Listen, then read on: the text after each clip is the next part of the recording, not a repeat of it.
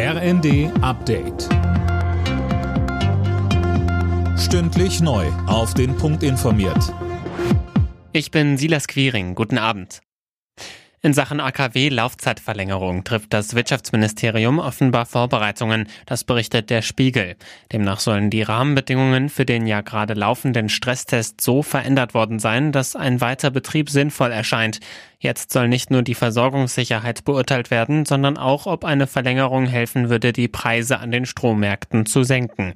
Wirtschaftsminister Habeck wollte das am Abend nicht bestätigen. Er will auf die Ergebnisse des Stresstests warten. Die Verbraucherpreise in Deutschland sind im August wieder angestiegen. Laut Statistischem Bundesamt waren sie 7,9 Prozent höher als im Vorjahresmonat. Vor allem hohe Energie- und Lebensmittelpreise haben für das deutliche Plus gesorgt. Experten rechnen in den kommenden Monaten mit weiteren Preissteigerungen. Grund, das 9-Euro-Ticket und der Tankrabatt laufen morgen aus.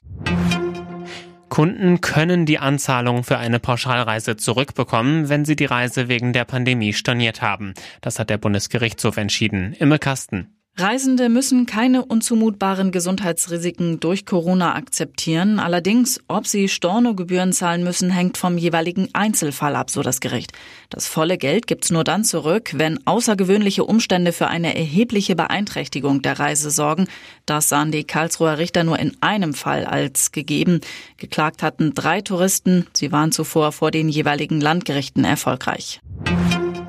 Heute und morgen starten auch RB Leipzig und Bayern München in den DFB-Pokal. Titelverteidiger Leipzig trifft heute Abend auf den Regionalligisten Teutonia Ottensen. Anstoß ist 20.46 Uhr. Morgen sind die Bayern bei Drittligist Viktoria Köln zu Gast.